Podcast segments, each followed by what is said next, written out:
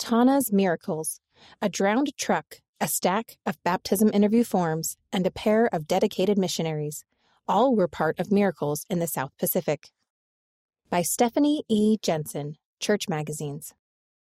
Mark J. Messick, president of the Vanuatu Port Vila Mission, got a phone call from the district president on Tanna Island asking that missionaries be sent there. They had 80 people waiting to be interviewed so that they could come unto Jesus Christ and his restored church through baptism.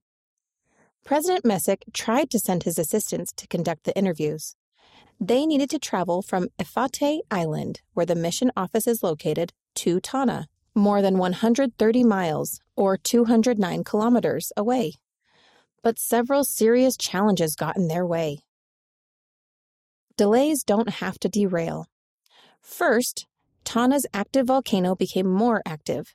Then, a small cyclone damaged much of Tanna. Finally, COVID 19 came to Vanuatu in 2022, and everything shut down. No one was allowed in or out of Efate or Tanna. Months later, after things calmed down, elders Brian Moses Nalin and Silas Toa arrived in Tanna ready to interview people. President Messick feared that the number of people wanting to be baptized might have dropped since they had to wait so long. When Elder Nalin, a native of Tanna, and Elder Toa arrived, there weren't 80 people waiting, there were now 114. Satsiwi's Rivers. To get to a remote branch in Satsiwi on Tanna Island, Elders Nalin and Toa drove to and then hiked up a mountain for three hours, eating nothing but the coconuts they found along the way. But when they arrived at Satsiwi, they couldn't find the branch president, and then the rainstorm started.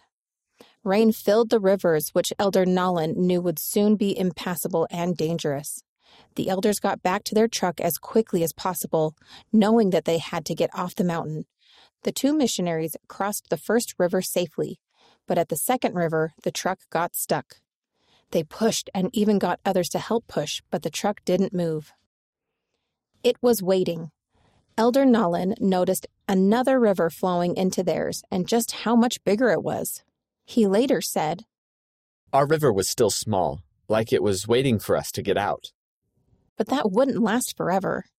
Both elders grew up in Vanuatu, where vehicles are usually rare and extremely expensive.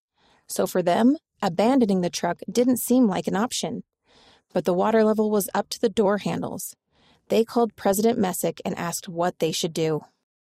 President Messick replied, Thank you for giving me a call. It's okay. Leave the truck where it is and find a safe place now. Faith in God's power.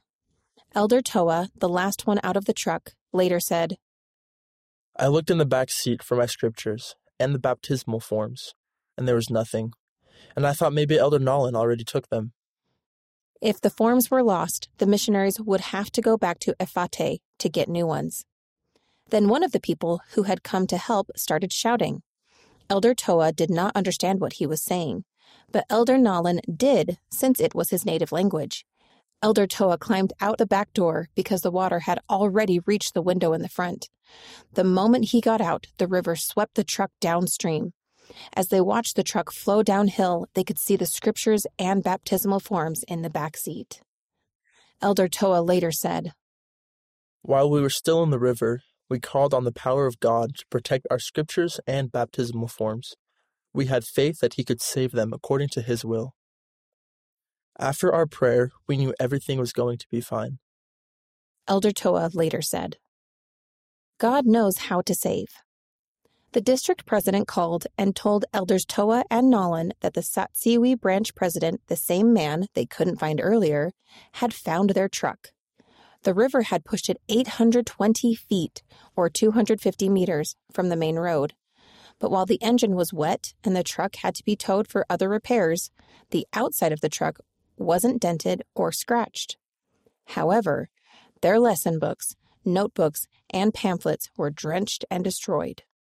You could not read some of the words, Elder Toa said. But sitting on top of everything else, their scriptures and the interview forms were somehow dry and undamaged. Walk with your heart. The elders traveled to all eight branches where they needed to conduct interviews on Tanna. Since the truck's engine was damaged, they often walked. One of them later said to his fellow missionaries, When your legs get tired of walking, you walk with your heart. In one branch alone, 48 people had faithfully waited to be baptized. Elder Nolan interviewed those who spoke the native languages of Tanna, and Elder Toa interviewed the Bislama speakers. When they finished, they were surprised to see the sun setting. The interviews had taken the entire day. They baptized people across the island, many of them families, in rivers and the sea. There wasn't enough baptismal clothing, so some new members handed their wet clothes to another person until all were baptized. As the prophet Joseph Smith said, Our missionaries are going forth.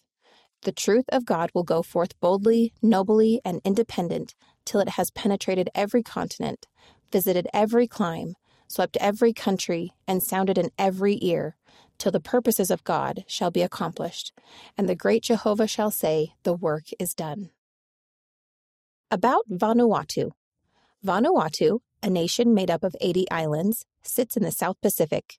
The national language of Vanuatu is Bislama, though French and English are also official languages. Over 100 native languages are spoken there, making Vanuatu the most linguistically diverse country per capita in the world.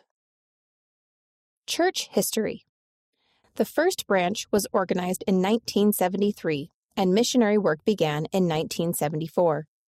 In 2004, the entire Book of Mormon was published in Bislama. Risk of disasters.